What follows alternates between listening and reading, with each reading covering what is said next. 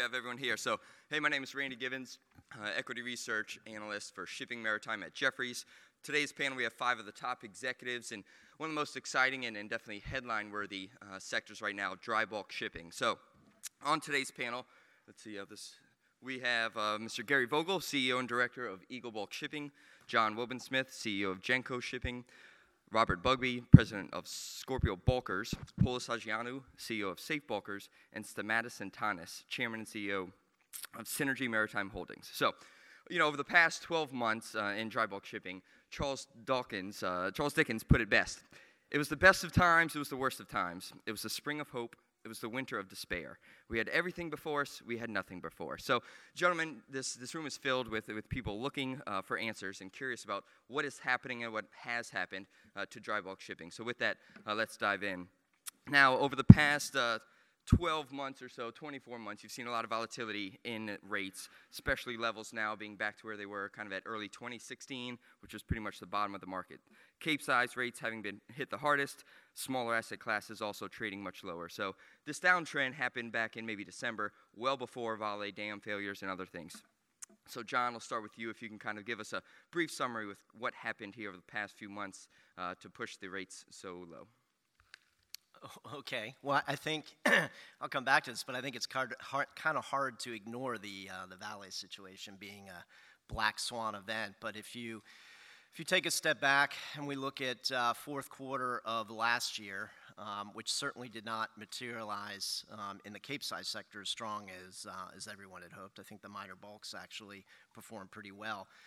But we saw, um, because of where the price of iron ore, the high quality price of iron ore went, we saw inventory draws rather than, than imports in, in the fourth quarter. Um, so rates actually wound up peaking last year more in the middle part of the year than what would be traditionally uh, towards the end of the year. But I think what we're seeing right now in first quarter, I, th- I think you have to first, uh, you know, go with the normal assumption that we always see a slowdown in the first quarter because of weather issues, um, we don't see inventory restocking in the first quarter. We have Chinese New Year that typically shows a, shows a slowdown, and we have a, an increase in new building deliveries. So I think if you take all of that, putting Vale aside, that pushed rates down. Now, having said that, January actually held up pretty well. We were still at fourteen, fifteen thousand dollars a day on average for uh, for Cape size rates. And then unfortunately, I, I know you were looking for other events, but you can't ignore Vale. I mean, that, that was the, the Black Swan event, which has uh, pushed rates down below $4,000 on Capes today. The good news is we've seen a rebound, um, which is very uh, predictable and typical on the minor bulk side, as we've seen more Brazilian soybeans come into the market. We've seen coal shipments out of the U.S. resume going to India.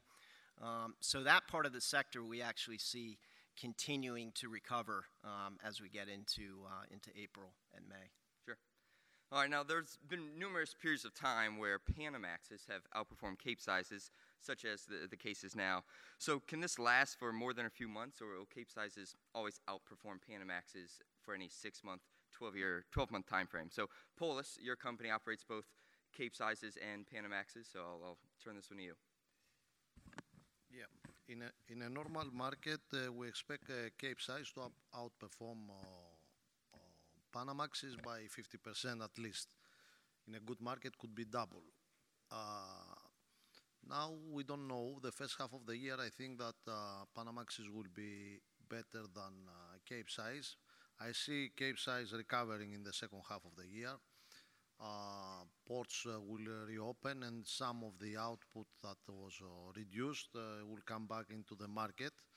Of course, we have also some uh, problems in Australia as well with uh, this cyclone two weeks ago, 10 days ago, that Rio announced some reduction of output. Of course, this is increasing the prices, but with China issuing better uh, news on its economy and on the on the PMIs. Uh, I heard today from some friends here. I haven't seen it. Uh, I'm optimistic that the demand will be there. So it's a matter if it's not done in the first half, it will be done on the on the second half. So I'm more optimistic on the second half than I used to be. Also, we know many ships will be in the yards fitting the scrubbers on the big ships. So I, believe market should uh, normalize in the second half for the big ships. Okay. Now, currently, the time charter market is saying that spot rate weakness will last for maybe one to three years. As you can see here, time charter rates now at multi-year lows, uh, still above of current spot rates. So, Gary, Eagle Bulk has some of its vessels on time charters, mostly on spot. Uh, what is your strategy for spot versus time charters in the coming quarters, and, and how or why do you make those chartering decisions?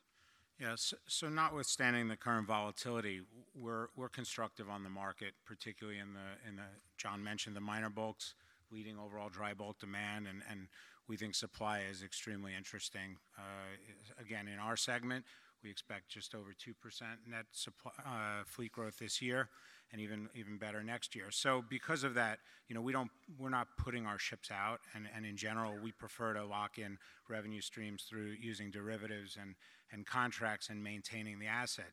Having said that, definitely with the volatility, as, as, I've said many times, you know, it's a, it's a volatile industry.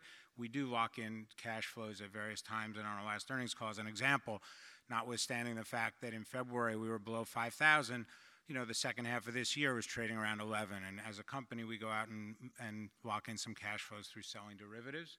And we never do that, uh, what we call, we never take a naked derivative position to the market, but as a dynamic hedge.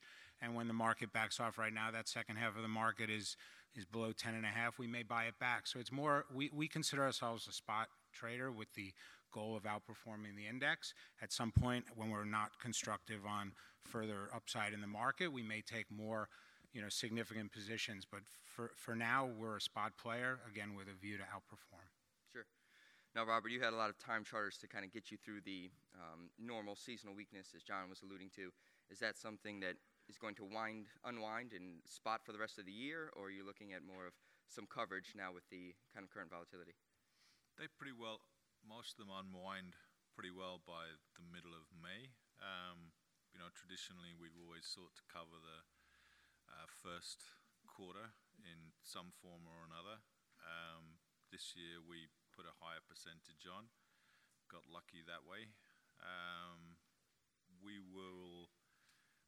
There are some, in some cases, some pretty significant spreads right now of if you put ships out for three, four months. Mm. So we've put a couple of ships out, I think, for three, four months, uh, way above whatever the indexes are showing right now. Um, I'd agree with Gary that the the actual market itself for the medium size, smaller size vessels is that we have and Gary has is is far more constructive sure. than what these graphs imply. Um, and in, in, both cases, I mean, I would I would expect the the actual results of the companies to come out ahead of where those indexes are for those medium small ships. You know, and as to the future, I'd like to keep on. I think it's much easier to understand English literature, so we, if we can keep on that subject for the rest of the meeting, it'll be fine. Okay. Charles Dickens. Good. Yeah.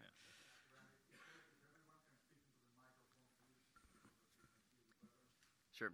Uh, so yes, focusing on dry bulk shipping demand, uh, the Black Swan, as John alluded to here. So tragic incident, uh, Vale Dam collapse earlier this year has led to a large disruption in iron ore mining in Brazil, iron ore exports out of the country you know, nearly 93 million tons of Vale's capacity has been disrupted. Um, Vale recently lowered its 2019 iron ore sales guidance by 50 to 75 million tons. So, Stamatis, uh, as a pure play Capesize owner, what do you see as a catalyst to boost Capesize rates in the interim, or is it so goes Vale, so goes the Capesize market? Well, thank you. Um, first of all, it's very sad that um, another safety incident uh, happened in uh, Brazil with a severe loss of life. Um, this is the third time that this is happening. You had Samarco a few years ago. Uh, now, this is, of course, a very tragic event, but let us not forget uh, the Stella Daisy uh, incident that was also a Vale chartered ship that was carrying um, iron ore on a very, very old um, converted uh, VLOC. So uh, it's very unfortunate, I think that uh, safety and loss of life should be the top priority, um, you know, in Brazil. Uh, and that being said, um, yes, of course, you need to make uh, the dams safer. Uh, these are basically dams that were constructed like 40 or 50 years ago from German uh, miner at the time. So, you know, this is very tragic. But the problem now is that what's going to happen with uh, the actual ships that are transporting the iron ore? Um, all these converted VLOCs, they need to exit the market at a certain point because, yes, okay, you have an incident in Brazil, but at the same time you have uh, many ticking time bombs um, in the seas where you know human lives are being lost. So that needs to change, and that is going to be a very um, helpful factor uh, for safety, of course, but also for the rates. Now, about Brazil, I think that currently we're going through the worst uh, possible phase where about 100 million tons of iron ore are being stopped uh, from production. Um, if you, I don't know who read the um, Vale's uh, earnings release a few days ago, but Vale made $40 of EBITDA per exported ton uh, in 2018 at approximately $18 per ton of transported uh, cost. So, you know, that's, that's a very helpful number to show you that uh, for every ton lost uh, from Brazil, there is a very heavy um, loss of revenues for the country. Vale is basically uh, a state-owned company, and at a certain point, they need to reopen uh, the exports and they need to restart uh, the production as quickly as possible because they're losing hundreds of millions, if not billions of dollars. So we're confident that sooner rather than later this is going to start, and uh, we also think that in the second half of the year this is going to become um, a reality. Thanks. All right, John, continuing on the iron ore theme, what is your outlook for Chinese iron ore imports? Will Australia be able to offset a lot of that Brazilian um, off uh, production, or will they just continue to kind of draw down inventories going forward? I think it's going to be a little bit of both. I, I, mean, I think if you look at where you can potentially have increased uh, exports, you probably have maybe 20 to 25 million tons out of Australia. Unfortunately, that is a short haul trade, so it's certainly not going to make up for, uh, for the ton miles lost uh, coming out of Brazil. On the Brazilian front, you have uh, Anglo American that's going to be up to 15 to 18 million tons of, uh, of additional long haul trade. That will be somewhat helpful. Um, I still think there's a question on the Vale front how quickly they can get the, uh, the Brucutu mine up and running, which is 30 million tons. Hopefully that will happen uh, this year. I, I, I, agree with, with Polys. We're more constructive on the second half of the year than, than we are on the first half, both from a seasonality standpoint, and I do think there'll be um, there will be some more clarity from Vale in terms of getting Brucutu up and running and probably shifting more production up to S11D. Having said that, I, uh, I, am not overly optimistic in terms of uh, br- the Brazilian iron ore trade this year, and I do think there also could be some additional volumes out of, uh, out of Canada. Um, and hopefully, as Stamatis was pointing out, we see some of these VLOCs continue to, uh, to be scrapped. We've seen, I think, three so far this year, and cape Capesize scrapping in general has, uh, has picked up. So as we get into the latter part of the year, I'm again a little more constructive. Though I'm, I can tell you right now, I'm already looking forward to 2020, where we should have again a very low growth on the supply side, and we should be back into the positive on uh, on iron ore growth. Sure. All right, Robert, how meaningful will Chinese and Indian coal imports be uh, to increase dry bulk shipping demand? You know, inventories remain relatively depleted. China seems to be turning away from coal. Um, India continues to push the private sector coal mining. Uh, so, can you touch on the coal demand? Yeah, I mean they're going to be meaningful as an extra cargo, and um, but I think that you know we have to be a little bit careful. As yes, India is, is India is doing great as far as potential demand is going to come. Um, you know, China. You know, we have to we have to watch a little bit in terms of that. I mean, coal's coal in that area, the, the part of it that for the energy is going to compete with LNG. That's going to be nicely priced there, etc. But I think that for for us and and companies like ours, you know, Gary's company, etc., that have these, you know, smaller vessels that are really far more diversified. I think we've had a pretty you know, a lot of good news actually come into the markets in the last couple of months. I mean, it would appear as if the US and China are, are going to get some form of trade agreement together.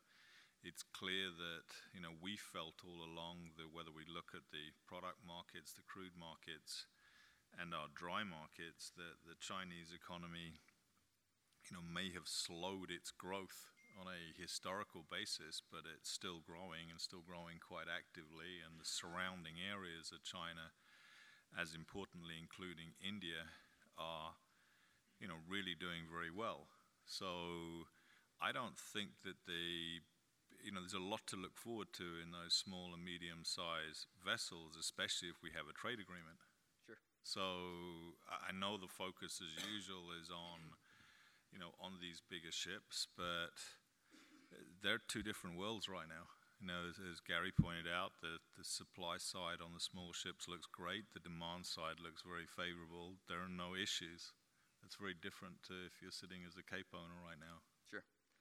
Good segue there, I guess. Uh, Gary, obviously most of the focus has been on iron and coal. Uh, what is your outlook for uh, kind of the minor bulk, especially grain, soybean trades, and how has the U.S.-China uh, trade tensions impacted that soybean trade? Yeah, so I think fir- first of all, it, it's definitely affected it. Um, China's soybean imports last year were down around 8 million tons overall, but what we saw U.S. exports were down 17 million tons. And so we saw Brazil shift selling more product to China, and then the U.S. Uh, backfilled to places, primarily Europe, more short haul. And so while the while overall, from a number standpoint, 8 million isn't, isn't huge. We're talking about a market that was growing on an annualized basis since 2012 at around 10%. So we went from significant growth, leading grain, uh, you know, shipping to a drag. And then the other thing that happened, and this this was part of that confluence of events that happened in fourth quarter, was that Brazilian beans tend to start moving around March, and usually end midsummer they, they definitely continued longer than that uh, because of the sales into into, uh, into China. And then in fourth quarter, the U.S. that long haul trade was just missing.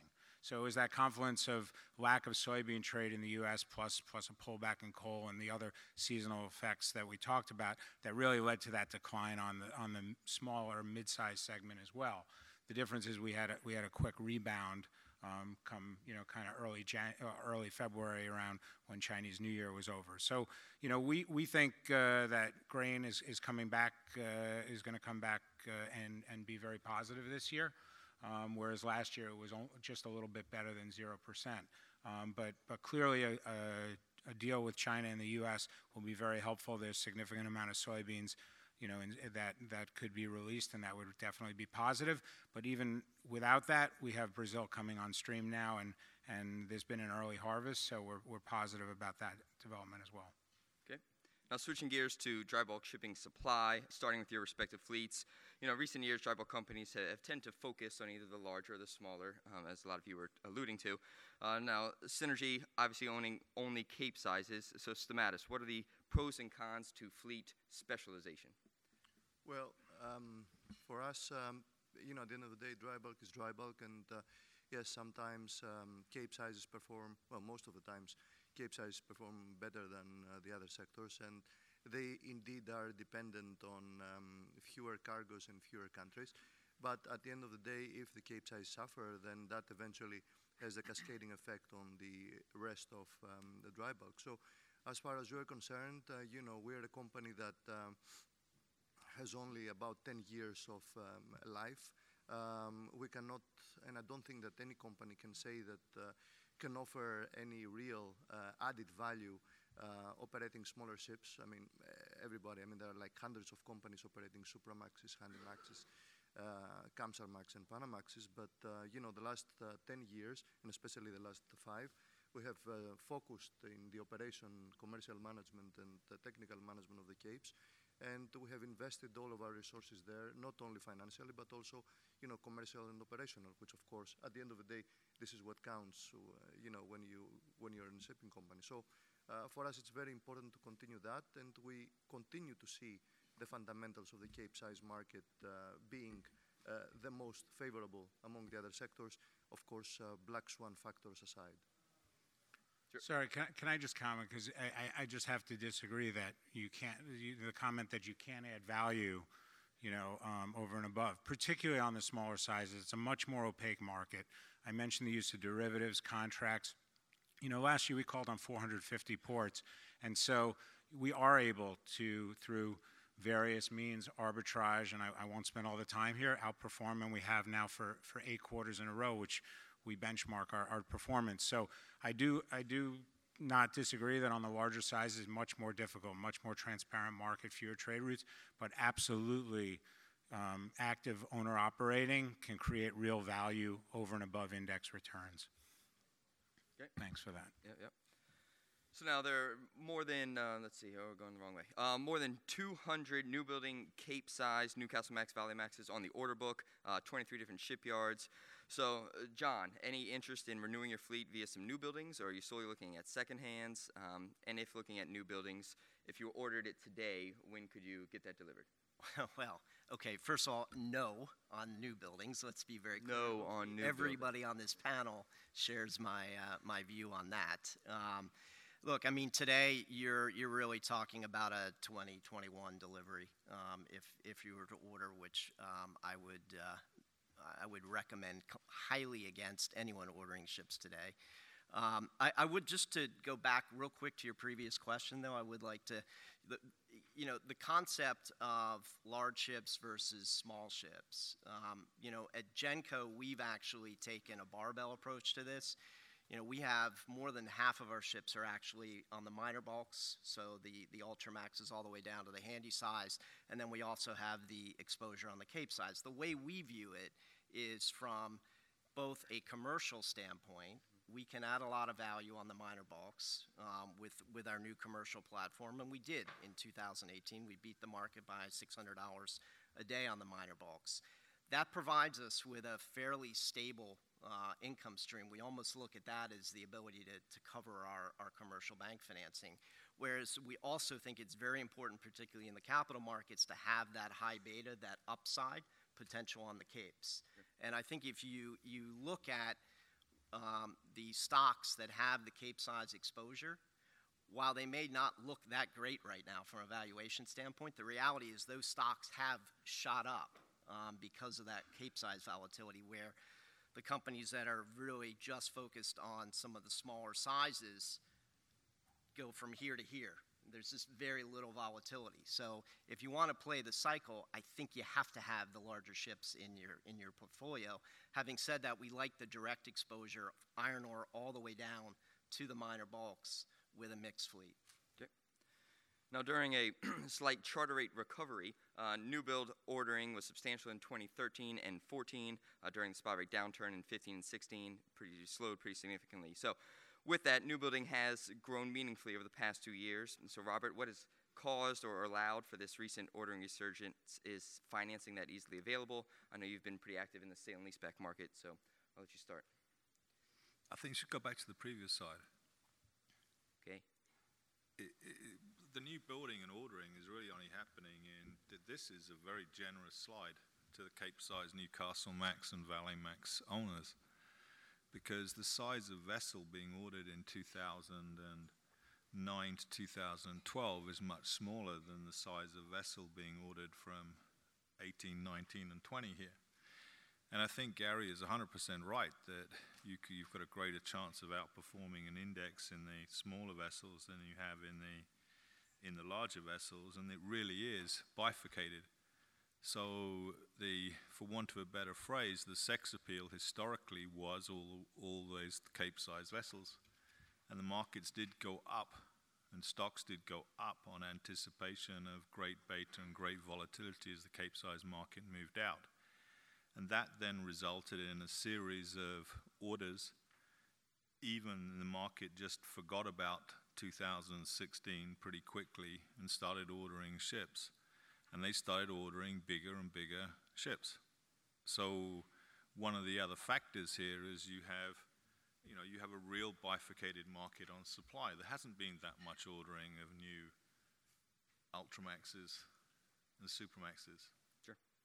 All right, looking at the opposite end well, of Randy, fleet. if, you know, row, go ahead, Stamatis. I kind of disagree with that. I mean, right now you have 260 Ultramaxes on order for 19 and 20 deliveries and you have altogether about 300 Kamsarmaxes and Panamax to be delivered in 19 and 20. So the total combined is 550 ships that are going to be delivered in 19 and 20. But, but ships isn't ships isn't the measurement that should be used. The, the, the measurement that should be used is dead weight over yes. dead weight in each category, not number of ships in each category, because the number of ships when you put the invention of Valemaxes and Newcastle Maxes and put it on a cape size position those ships are much, much bigger.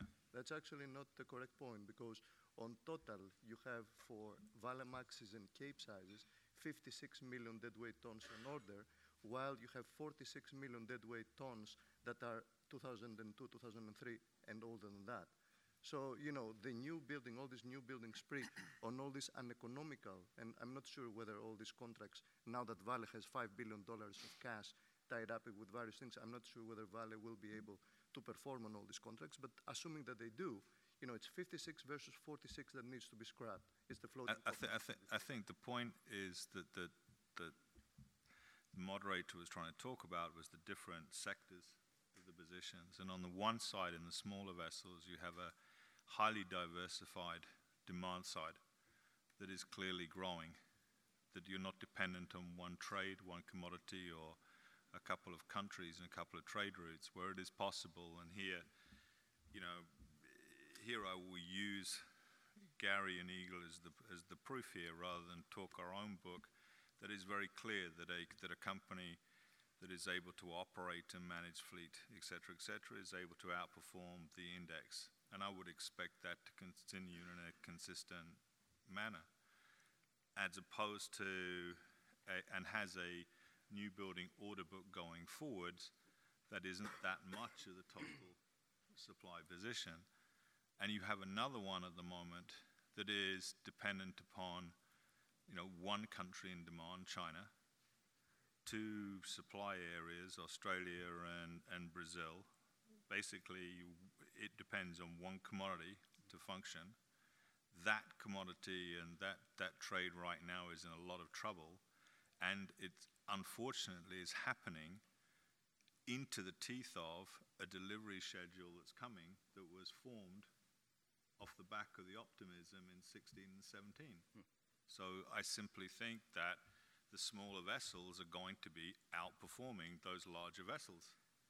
We'll come back to this debate at the end. Um, Polys, uh, I promise we will. Um, looking at the opposite of fleet growth, scrapping has averaged about 26 million deadweight tons per year from 2011 to 16. 30 million deadweight tons were scrapped in 2016. Obviously, in 2017, they got cut in half to 15 million deadweight tons. 2018, basically a record low, or at least since 2007, of 4 million deadweight tons. This year's picked up a little bit, but what is, is kind of your scrapping assumption for 2019, 2020, looking at where rates are, looking at steel prices, looking at ballast water treatment, IMO 2020, all the above?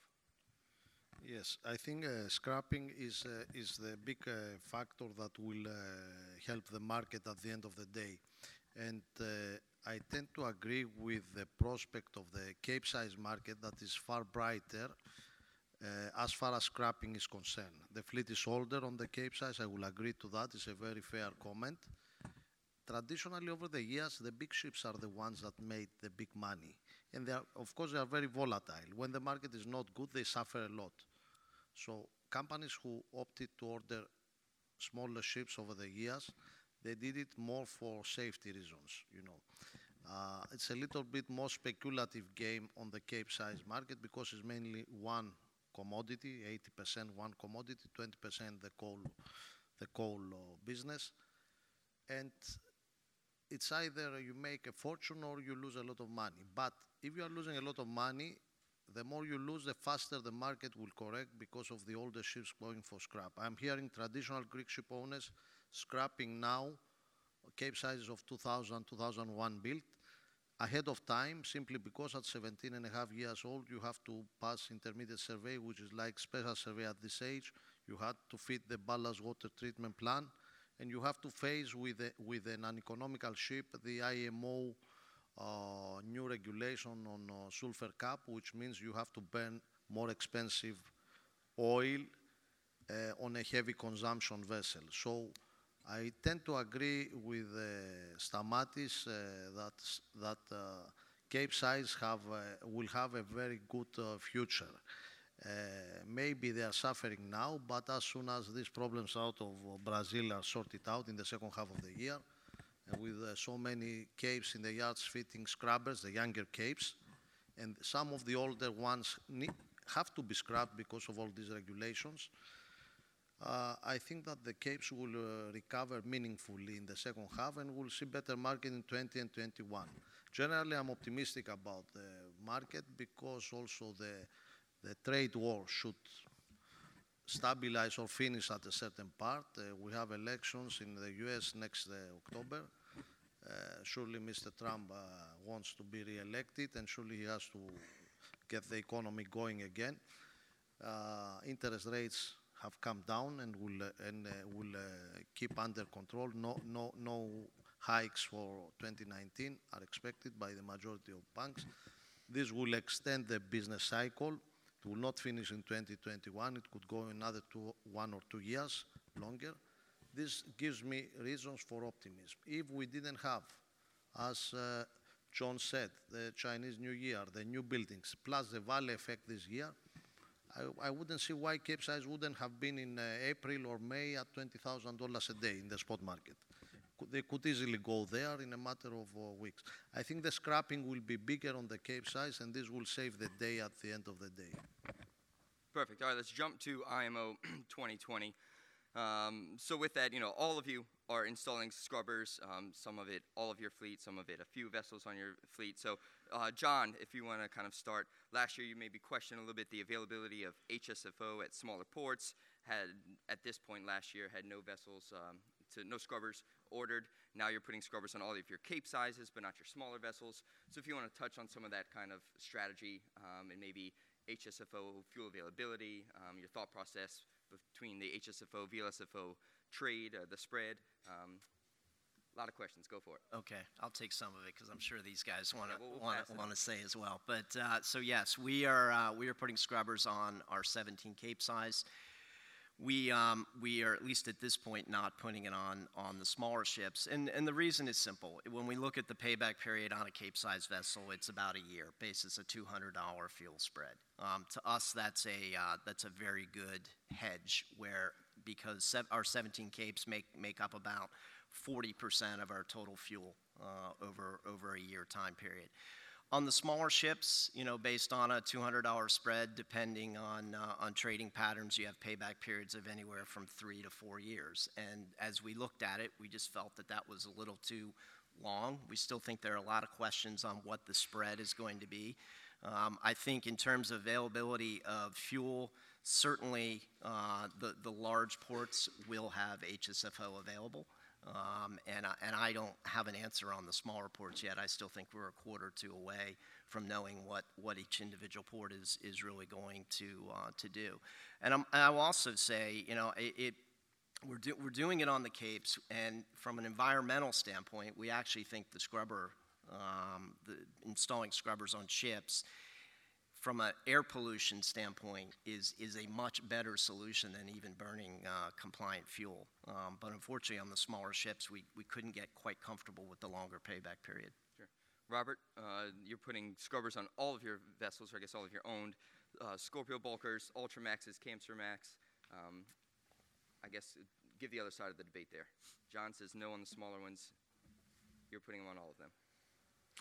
Well, we have the option to put it on all of our ships. Um, and to be exact, that's not fully decided, but, but we will anyway, you know, have some on some of the smaller ones, regardless of what happens. But I think it's a question of optionality. I mean, we, we, we see all these customers. We see all the product tanker refiners from the Scorpio tanker side because Scorpio Tankers is the largest product tanker owner in the world. And all we really know is there's going to be chaos ahead real chaos. I mean, already those customers, when they talk to us on contracts in the in the tanker side, are indicating that they're not even sure about how we're going to do this, et cetera, et cetera. That it's it, the whole thing is is a big game of you know wait and see poker at the moment because it costs more to refine the low sulfur fuel. And while people at the moment aren't buying it because they don't need to use it, you don't really want to, to, to refine a whole bunch of this stuff today and just keep it in storage somewhere and pay high storage costs. So everybody's going to try and game this and leave it uh, as, as, last minute before they start taking and transporting this new this low sulfur fuel around the world to these multiple ports that there are. And if you just think about what you've heard today, I think Gary you know, correct me if I'm wrong, said you said you went to 450 ports last year. There's 450 ports that are going to need some capability of bunk- bunkering just there. So the whole idea is I think the paybacks in the scrubbers are probably underestimated because the spreads are going to be wider than what people think because there's really no buyer of um, the heavy fuel. It's got to go down and compete not just with coal but LNG if you're going to use it for electric to start with. And then there's going to be areas where you're going to have mismatches of probably the high sulfur fuel. That some of these places may actually run low on that fuel, so you may have waiting days for ships to fill up with the high sulfur fuel. Right. So to us, the scrubber part is just is an option. In, in one minute, Gary, if you can kind of touch on that as well, and also your at sea installation process. Yeah. You, All in one minute, okay. yeah, I mean, f- first of all, I think, I understand why you, in isolation, say I'll put it on a Cape, Cape ship, uh, Cape-sized vessel burns more fuel, installation cost is a bit more, but I understand that. But what's interesting dynamic is that in the mid-size segment, we expect less than 10% penetration. So the competition f- between Cape-sized ships will be almost non-existent. And you have the opportunity to trade the vessels, especially as an active owner-operator, on trade routes where they spend more time at sea. It's not the average, it's what you do with that ship given. given. So once you have a scrubber-fitted vessel, you'll trade around the main bunkering ports in terms of availability. Sure, I don't believe heavy fuel will be available at a lot of the smaller ports we go to, but those scrubber-fitted ships will naturally go towards areas where there won't be deviation, where they won't have to carry additional cargo. So there's a lot of, of application once there's a scrubber on a ship. And again, I think that low penetration is really interesting.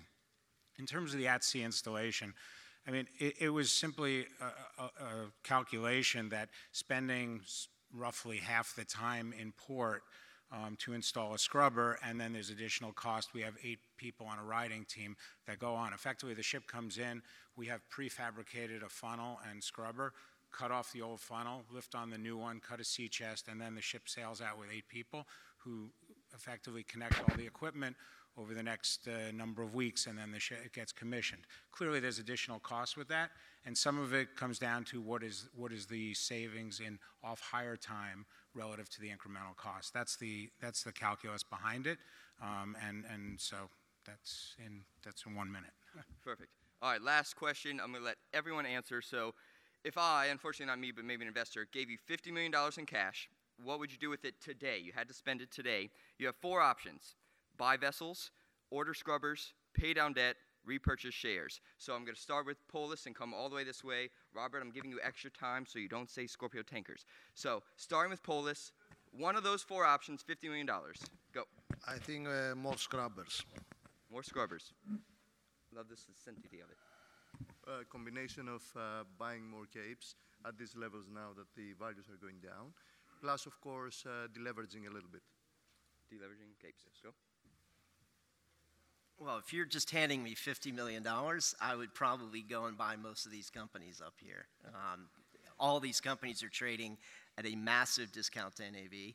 And I know we're running out of time, but the, the reality is we are now in a situation where Vale has quantified what the issue is, right? All of that is now priced into these stocks. They're all trading terribly, in my view, from a valuation standpoint. So I, I, I think there's some very compelling values. And the way I look at this now, the, the downside's in. There's only upside. I mean, when you have capes at $3,000 a day, it, it, sure, they can go to 1000 but they can't go much lower. So there's only upside, and, and I would, I'd probably buy almost all these stocks on the panel. Excellent. Well, before John bought us, I'd, I'd go out and, and, and order more, more scrubbers. Uh, we, we've already ordered 37, but I think one caveat is to have them installed by January 1st, 2020, when we believe the fuel spreads and, and uh, the volatility will be greatest. Okay, Robert, one of the four options. Well, we've cut them down so much now because we've already got the scrubbers. Okay. We're already the largest holder of Scorpio tankers. So I guess buying our own stock is what's left. There you go, buying stock. awesome. All right, well, that's it for me. Thank you all again. All right. Pass- oh. Whoa, whoa, whoa.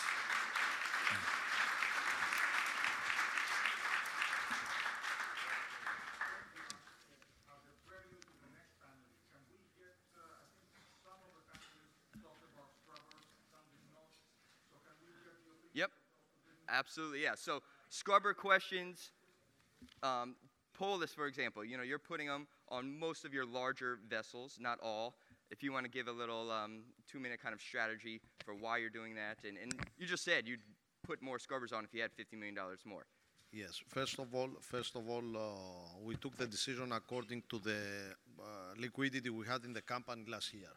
So we, we had a good market last year. We make a good profit last year, and uh, after three terrible years, so we thought that we can easily afford, without taking uh, much finance, to install about half the fleet. Obviously, the the easy part is to you go on the on the post Panamaxes that they burn 28, 29 tons a day instead of going to the Eco Panamaxes which uh, burn 10 tons less.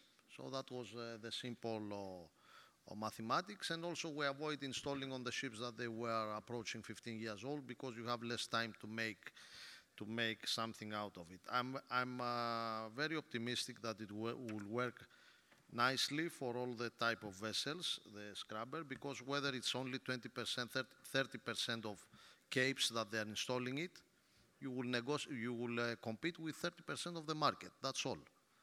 On the smaller sizes, even, even better, you compete with the 5% of the market. But on the capes, I think is a better prospect with the scrubber cape because the 30% of the market that will have scrubber will create a, market of its own. So you will be competing in a market that will be a real market. In our sizes, it will be a little bit more difficult because the 95% of the ships they will not have scrubbers. So we will have to to convince the other side, and obviously the other side they will try to get a cut, a cut into into the scrubber benefit. So there, of course, a company should elect to work the vessels in the spot market, preferably on voyage basis, where the owner can get the 100% of the benefit and not share it with people who haven't invested in it. So I think that uh, companies who moved early, and mostly it was listed companies, they were brave and they did the right thing. It is a regulation that we all knew it would come into 2020. We knew it since 10 years ago. Nobody acted on it simply because I think we were busy with other things and also the scrubbers were very expensive. In 2018, the prices of scrubbers started coming off, became more reasonable. People are complaining now about uh, environment. We are hearing companies that all their life they were not very friendly to the environment. They had older ships. They have suddenly become ultra sensitive about open loop scrubbers for something that nobody yet knows if there is any effect or not. The IMO has approved this uh, type of uh, scrubbers. Let them work, and we see in five, six years if these scrubbers should be withdrawn and replaced with something else. You know, I mean that when uh, the full uh, analysis and all the data are known, three, four years down the road, we'll uh, we'll see what happen uh, next. But overall, I'm very optimistic about this uh, this uh, regulation. Stamatis, quickly to you. You have 10 Cape sizes, five on charter, five on spot. The five on charter, you're putting scrubbers on. Uh, was that you, uh, you know, pursuing the charterer? Were they asking you for that? Kind of discuss your strategy. Well, uh, it is of course a liquidity, a very heavy investment uh, to install the scrubbers, and uh, given that the market today is at uh, three and a day, I think it's kind of surreal to have this discussion about premium and all that. Yes, you may have a couple of thousand more, but this has been untested. So, as a company, we decided to take a more innovative approach. Uh, we did it in cooperation with a charter, so we are not paying for the scrubbers, we are not paying for the installation, and we're not paying, um, you know, for the equipment, and we're actually getting reimbursed of the off-hire period. So we decided on the ships, on 50% of the fleet, that we will install the scrubbers, not to pay for the scrubbers. So, you know, and on top of that, we also have a profit-sharing element. So above a certain spread level, we're getting a profit back. So this is the kind of approach that Seanergy took on that. Excellent. Robert has their I, I, I th- I think the most simplest thing here is if you had a whole bunch of customers up here, the customers would tell you it's, they just prefer ships with scrubbers. I mean, they're willing to pay for it. They're willing to pay for it in tankers, they're willing to pay for it in product tankers, and they're willing to pay for it already in dry bulk. Excellent. Thank you again.